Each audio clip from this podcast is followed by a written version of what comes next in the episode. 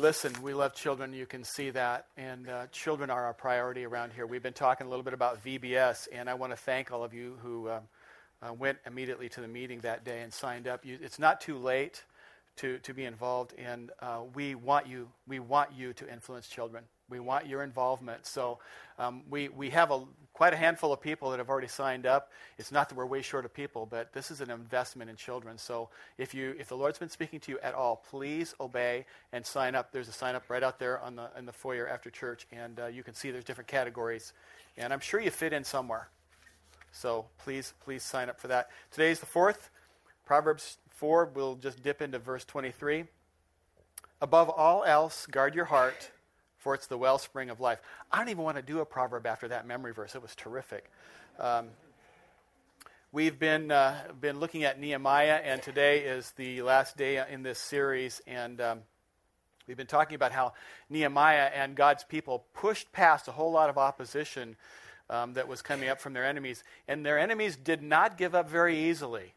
They just didn't give up very easily. Sanballat and Tobiah did everything they could do to discourage and to discredit them and to distract Nehemiah, but he did not allow his enemies to talk him out of what God was putting on his life. So today we're going to talk about how to stay focused and finish strong in the, in the midst of distraction, and we're going to be in Nehemiah chapter 6. Just in case you don't remember who Nehemiah is, uh, he's this guy who, in about 440 years before Jesus, was the cupbearer to King Artaxerxes in Persia, who was basically the world power at the time. King Artaxerxes had a cupbearer, and that basically means that if he was going to eat or drink something, this guy would be the crash test dummy to make sure it wasn't poison. Worked out for him okay. And uh, so he was kind of an ordinary guy. He was, he was uh, one of the Hebrews, or he was a descendant of the Hebrews who had been taken off into captivity, basically a slave. And uh, one day, his brother comes a calling and he says, Hey, what's the story back home? Thousand miles away in Jerusalem. Well, it's not good. The walls are down. They continue to be down. The people are exposed. They get raided. It's a bad deal. It's not only unsafe for them, but it humiliates our God. It's just not good. And that broke Nehemiah's heart. It just broke his heart. It didn't, didn't make him, gee, that's too bad. He was brokenhearted about it. And, and he looked that over and um, decided that he needed to pray about it. He prayed about it, and the Lord stirred him up. He went and asked for permission from King Artaxerxes to go and to rebuild the wall, which is a miracle in itself because 13 years earlier, King Artaxerxes had passed a decree the wall shall not be rebuilt. And this cupbearer comes in looking sullen, which could have been a death sentence for him. And somehow, somehow equals God intervenes. He gets permission, and off he goes. And the Lord used him to accomplish something that everybody thought was impossible. There was nobody in that society that thought the walls would, would go back up. Today, things are going to get a little bit weird. We're going to have a little bit of soap opera stuff going on. We're going to have a little bit of Jerry Springer action going on, a little murder plot going on. So let's hop in. It might be kind of fun. Nehemiah chapter 6, verse 1. Then word came to Sanballat, Tobiah, and Geshem the Arab. Remember from last time, these are bad guys now. And the rest of our enemies that I, have re- that I had rebuilt the wall and not a gap was left in it, though up to that time I had not set the doors and the gates. So it's the walls up, but there's still openings. The gates are still open and vulnerable. So it's almost finished, not quite. And now we're going to see a principle, a spiritual principle come into play here, and that is the closer that you get to doing something that God wants done, the harder your enemy is going to fight to stop you. It's like football being down in the red zone. Things change in the red zone, okay? The closer you get, the harder it is to go a yard per, per yard. And then there's that last three inches, or however wide the stripe is, for that's the hardest part. Gets harder and harder the closer you get. How many of you have ever faced opposition to something? Oh, the rest of you haven't faced up. Come on! I mean, we don't, I know we've, you know, and you don't. We learned also that you don't face spiritual opposition because you're doing something wrong. You face spiritual opposition because you're doing something right. And for some of you, while we've been talking through this series the last few weeks, you've been moving towards some things, and you're starting to sense there's some resistance to some of those things. You know, maybe, you know, a couple examples. Maybe you're, maybe you've been thinking, you know, I need to get involved in the children's ministries. And so you're on your way to church, and that day that you were all ready to sign up and invest yourself, your little one throws up in the car, and not only do you not serve, you don't even make it to church because of. That's disgusting, Terry. Don't use that as an example next time. Okay. Or maybe, maybe you've been married for a long time and you've decided, okay, I'm to get, we're to get this stuff back, center Christ, and we're to get things right. And so it comes Sunday, and you're thinking, okay, we're going to church, and we're going to just see what the Lord's doing, and we're going to worship. We're going to, we, we're going to, we've got a momentum here. The Lord's put on here, and somebody's a little bit late. Somebody says something rude, something, and all hell breaks out in the car, and you never quite make it to the church. I've never mind. That's never happened to me. You're almost there, and then opposition. Or maybe maybe you've decided you're going to lose some weight, so you go on this diet and you're you're exercising right and you you you worked on it and you get down and you're you got this goal weight and you're like seven pounds away and the last seven might be the hardest but you're doing really well and you need to go get something at the store. When you notice as you walk through the doors the twinkies are on sale. Buy one box get 14 boxes free. How do you pass up those twinkies? You're almost there and then some opposition. We'll find out that the closer we get to that goal the harder our enemy is going to show up and fight us. We're going to talk about some of the strategies. Two of the strategies that the enemy is going to use to stop you. And the first of those is that your, your enemy is going to try to distract you.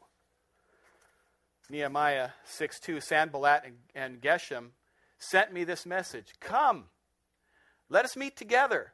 In other words, stop what you're doing and let's have a chat. Come in. In one of the villages on the plain of Oh No. Everybody say, oh no. I don't know if that's a spiritual axiom or not, but never meet somebody in a place called oh no. Makes me think of, you know, scary movies. You know that? Have you ever noticed in a scary movie that there's something going on in this room and the person that's going to be the victim backs in instead of, you know what I'm talking about? Okay, so, oh no, don't go have a meeting and oh no. Their enemy sees their progress, sees that the walls are almost up, I love a train whistle. Trains are cool. That's not enough. I mean, I want a good long. He, he's probably being polite to us. You know, he sees this progress. It's almost finished, and he thinks, we've got to stop him. We've got to do something. We'll distract him. How about we just ask him to come to a meeting? The thing was that he had more, way more sinister plans than just a chit chat out in Ono. When you start moving forward doing what God wants you to do, your enemy is going to try and distract you. And it may not just be the big things. You know, most of you are probably, or maybe all of you are smart enough to go, uh, I get that. That's, that's meant to distract me. I'm not going to fall for that. It's the little times, the little, the little distractions over time that become big distractions. Here's an example. I, I, this happens to me some. I'm, I'm resisting the urge more and more, but um, I'm sitting there and I'm thinking, okay, I really got to spend some time and I'm going to do some studying and so forth. And then down in the corner, this thing f- pops up. I've Outlook, you know, and it tells me that something's come on email. So and so has made a comment on my what's my my page, my Facebook page, and I'm thinking, well, okay, I'll just go for a minute and see what's going on. Right? Click.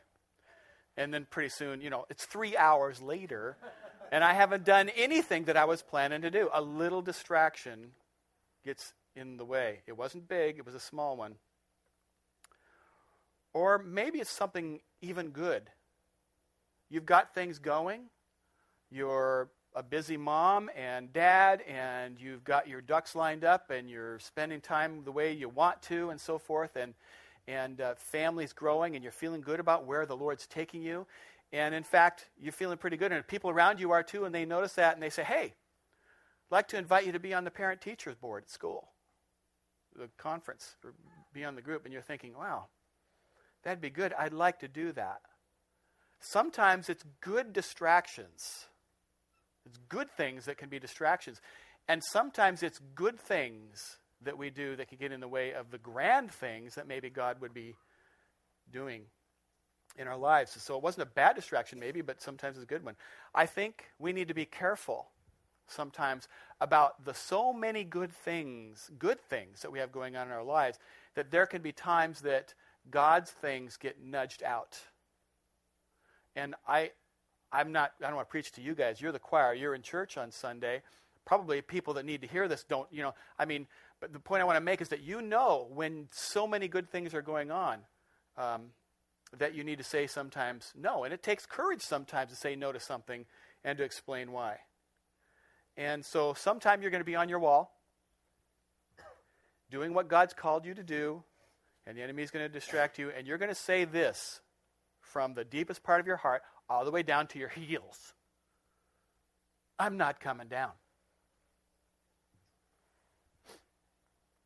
I'm not coming down. Everybody say, I'm not coming down. I'm not coming down. No, no, this time let's growl. I'm not coming down. now growl with a smile. I'm not coming down. Um, okay, Nehemiah 6, verses 2 and 3. Sanballat and Geshem sent me this message Come, let us meet together in one of the villages on the plain of Ono. Don't go there, Ono. But they were scheming to harm me, so I sent messengers to them with this reply I'm carrying on a great project, and I cannot go down. I'm doing something important, and I'm not stopping it, he's what he's saying. Why should the work stop while I leave it and go down to you? I'm not coming down, I'm doing something important. And you have to have courage sometimes to say no, even if it's something good. Now, I'll give you an example. Our church is, you know, we're, we're not good at everything, but we're good at a handful of things. This church is good at a handful of things. We're, we're good at really taking, I think that you are good at taking the love of Christ and somehow translating that so that people feel, feel that and sense that when they come here. I mean, I know there are mistakes, and I know that we miss, we miss on that sometimes, but in general, you are really good at making the people feel welcome here. And I love that. I don't ever stop that. Let's throttle that up even more. I mean, it's great. You're good here at this this church family is good here at saying to themselves, we are going to invest ourselves in worshiping God and studying the Word of God. I mean, you do that really well here. You have you know that if you bring a guest to church, we're not going to do weird stuff to them, right? And you know that God will be glorified because that's what this group of people chooses. It has way less to do with a couple of leaders and everything to do with the temperament and the choices of the people that sit in the seats. Thank you for that. I want to be a part of this church family. You want to be a part of this. I mean, it's, it's good. You're good at that. And by the way, those little simple things, our neighbors need it. Our world around us needs that. We need it. We need it. And I also believe, though, that there are other things that we're good at, heaven mandated, that are in gestation right now. I know they are, because some of you are starting to tell me these things, and I'm just watching and listening. Um, you know, I, I, it's common, I've been in a church for a long time, it's common in churches as they become vibrant, um, such as, as us, that people start having some ideas about things the church could do. Now, the last church I was in was quite a lot larger than this one. We had a lot more resource. And I had, a, I had people that come all the time and say, hey, we should be doing X, Y, and Z. I mean, there would be people that say, hey, we should be having, we should build a gym. That way we can have gym class and we can hop and dance to. Who, honey? Keep going? Okay, so um, Amy Grant. We can, we can hop and dance to Amy Grant. And I'm thinking, okay, well, that's nice. It would be a good thing for Christians to get together and do their exercises to Amy Grant. Um, might not be the best stewardship of the funds. It's not, an, it's not a bad thing to do. It's not necessarily the good thing. Maybe it's not in the sweet spot. So I don't know. Maybe be better off if you just keep your membership in your gym and be an influence on the people that are there that don't know the Lord, and you get the same exercise. And um, maybe that's a better thing. Or, or people would say, "Hey, let's build a Christian school." I mean, there, though, there are lots of good things a church can do. They're not all in the sweet spot for any given church. That, I'm not saying that churches shouldn't have gyms and they shouldn't.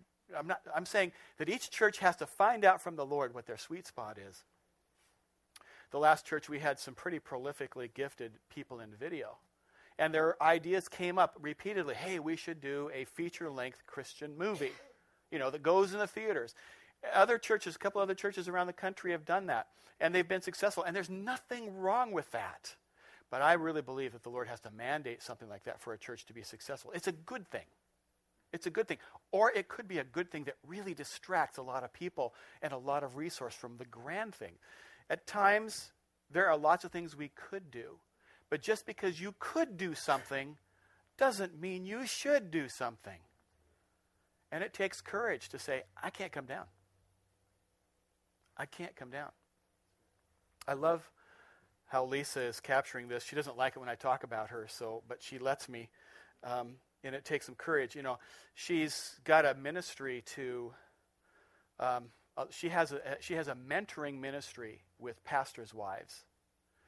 A, a lot of them, and she's had meetings at our house where they would come, and she speaks into their lives, and um, that's a great ministry because she's investing in their lives. She's investing in the, the health of the families of those pastors. Therefore, she's investing in the health of those pastors and their ministries. I mean, it's this cascading point of real investment, and she's good at it.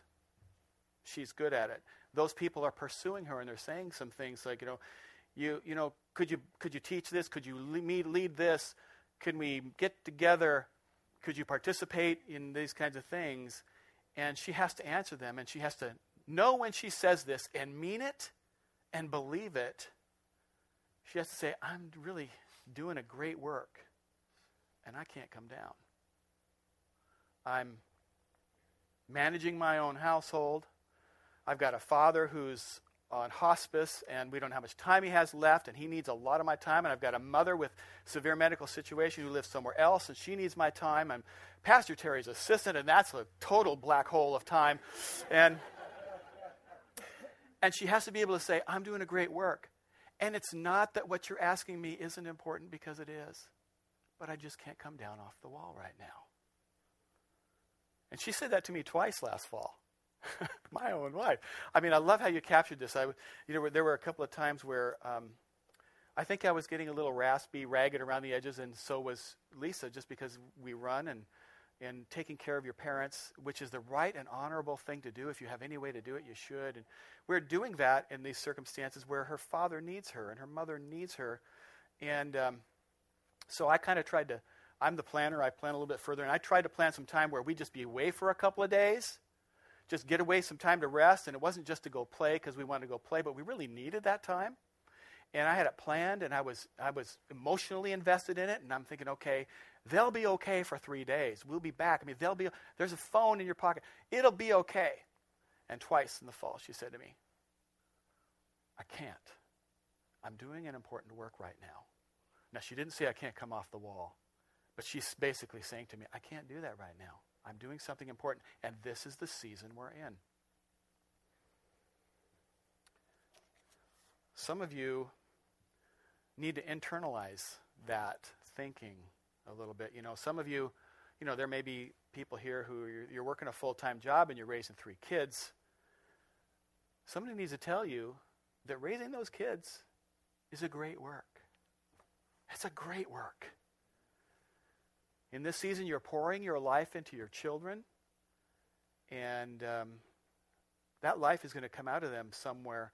I'm doing a great work and I can't come down right now. Or maybe you're a guy and you're building a business and you're also trying to be involved in a ministry in your church. Way to go for that. Glad for that. And just the requests that are good ones. Hey, join the softball team. Hey, come with us on this hunting trip. And those good things. Sometimes you have to be able to say, I'm doing a great work and I can't come down. I remember as I, um, as I made the transition from my secular um, career to the ministry, and um, there were things in the ministry that was just chewing through my time, and I needed to be involved in. And I had a bunch of close friends who were my hunting buddies. You know, guys, you guys know that that when you go hunting, you create these these bonds with your hunting guys, and it's they're your they're your brothers. And there were times that I said, I'm sorry, I can't go. And that became more and more. And some of them were hurt by that. Some of them just did not understand it. What do you mean? You're letting us down. You, you need to come with us. They just didn't understand. So I would say to you, it takes courage to say these things because sometimes you're just not going to be understood. Your heart's going to be mis- misunderstood. Okay, so, so two of the enemy's strategies to stop you, he's going to try to distract you. And the second way is that the, your spiritual enemy will try to discredit you.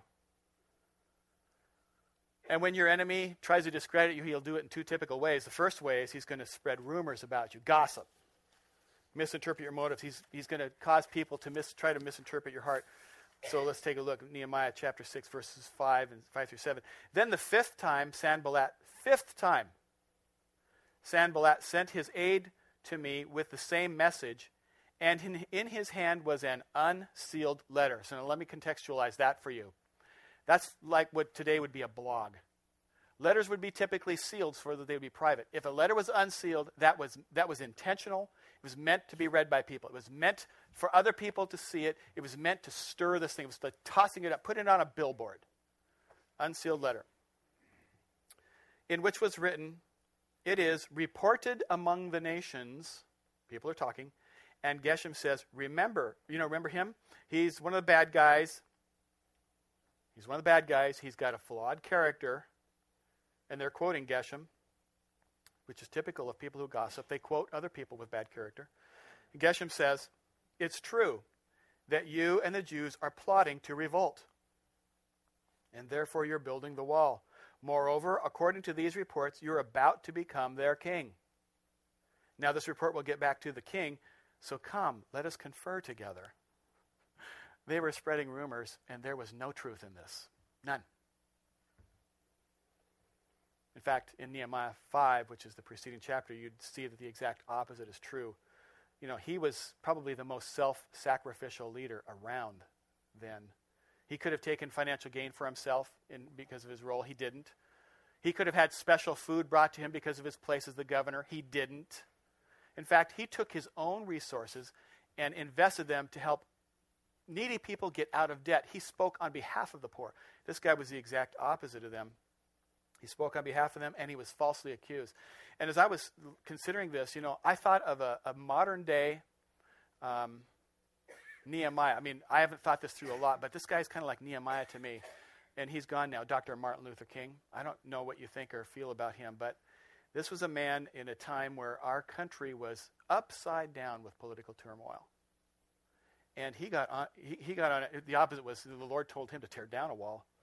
But I really believe it was God. And he made huge sacrifices, including the ultimate sacrifice, to stand for that belief. He's, he's like Nehemiah, but that's a distraction for me. I kind of like MLK.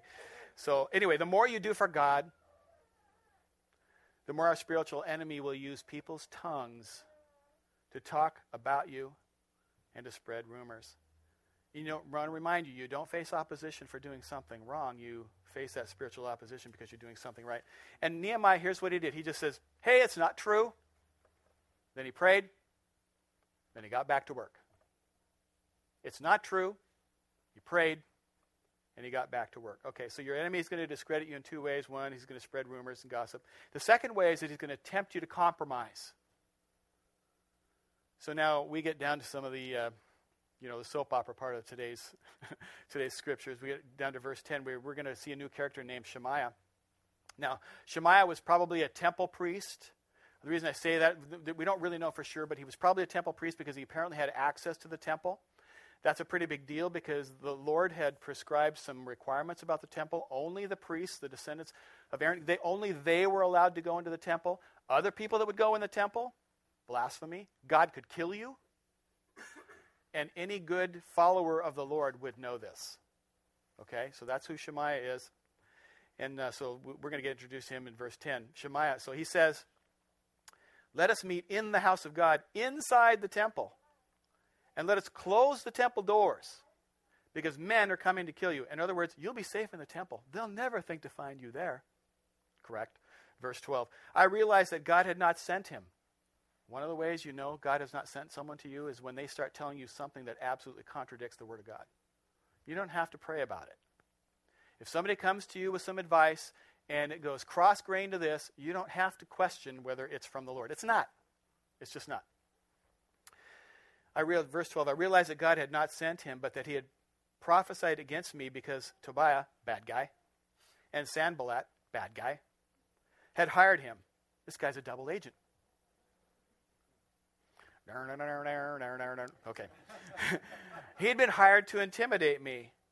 He's playing on his fears, common tactic of intimidation, so that I would commit a sin by doing this, and then they would give me a bad name to discredit me.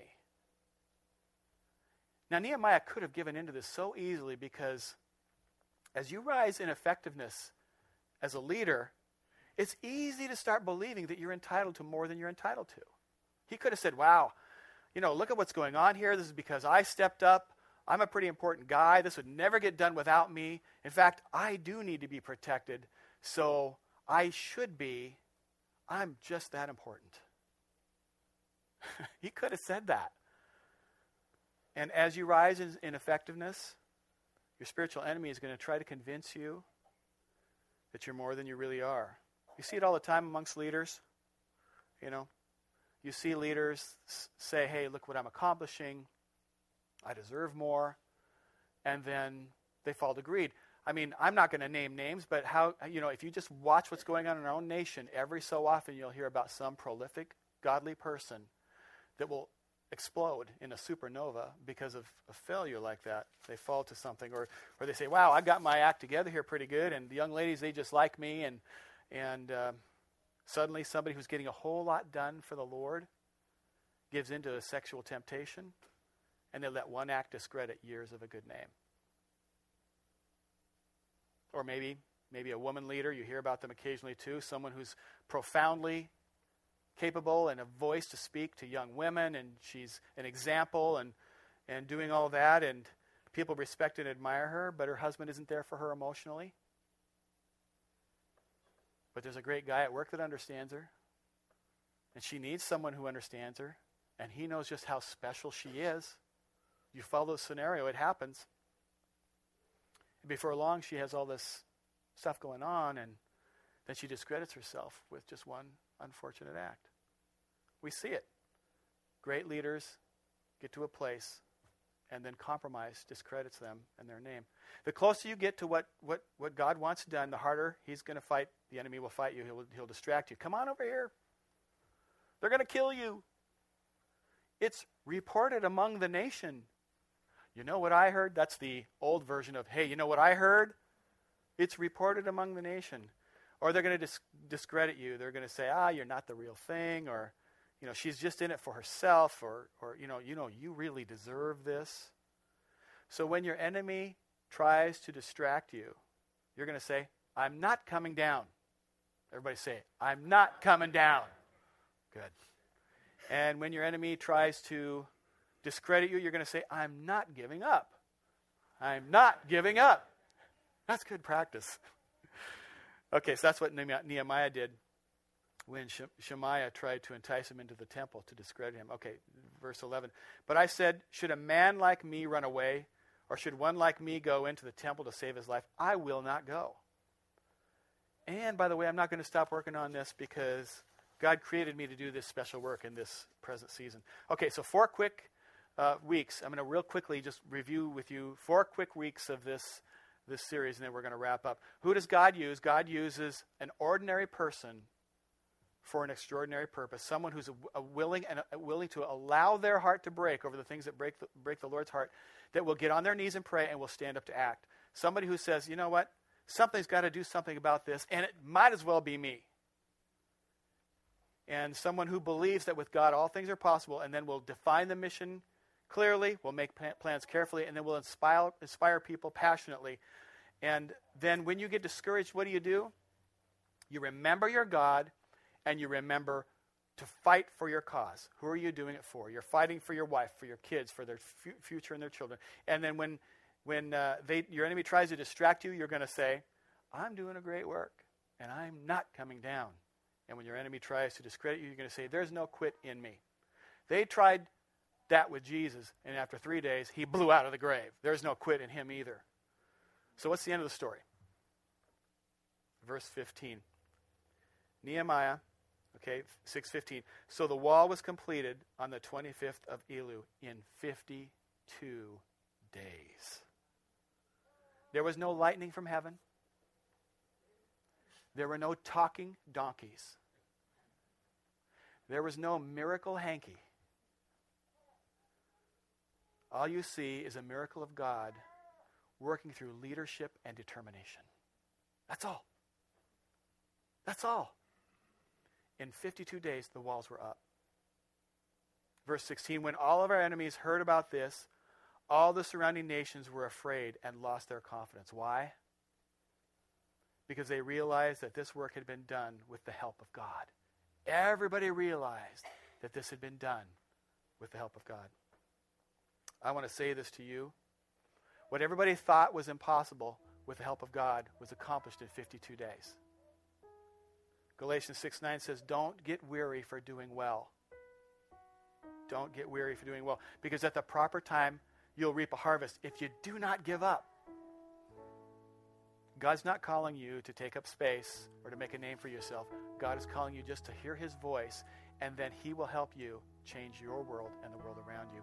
Let's pray.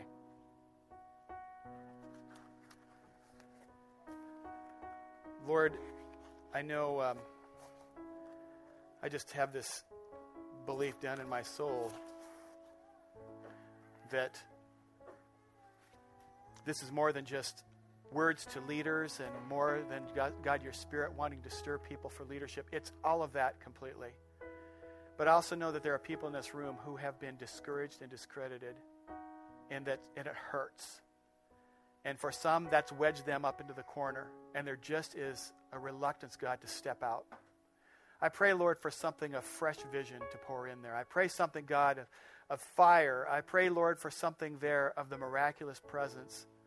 That, God, you would speak, speak to hearts in this room today to say, but with me, the impossible becomes real. Speak that, Lord, to people's hearts, I pray. I pray, Lord, too, that, God, this day, we worship this morning and we said we would proclaim your name. That God, that would be more than just song lyrics that we sing, that it would be something that we would respond to. As you speak to hearts in this room, Lord, today about their place of serving and leading and whatever that means in our community and in this church or outside this church, Lord, I just ask for it to be released in the name of Jesus. I ask God for things of hope to be released. I ask God for things of joy to be released. I ask God for the things of life and of promise to be released. I ask God for all of the good things of heaven to be released. For things that are pent up, be released in the name of Jesus. For vision that's pent up, be released in the name of Jesus. For partnership with God, be released in the name of Jesus. These things I pray for in Jesus' name. Amen. Stand with us.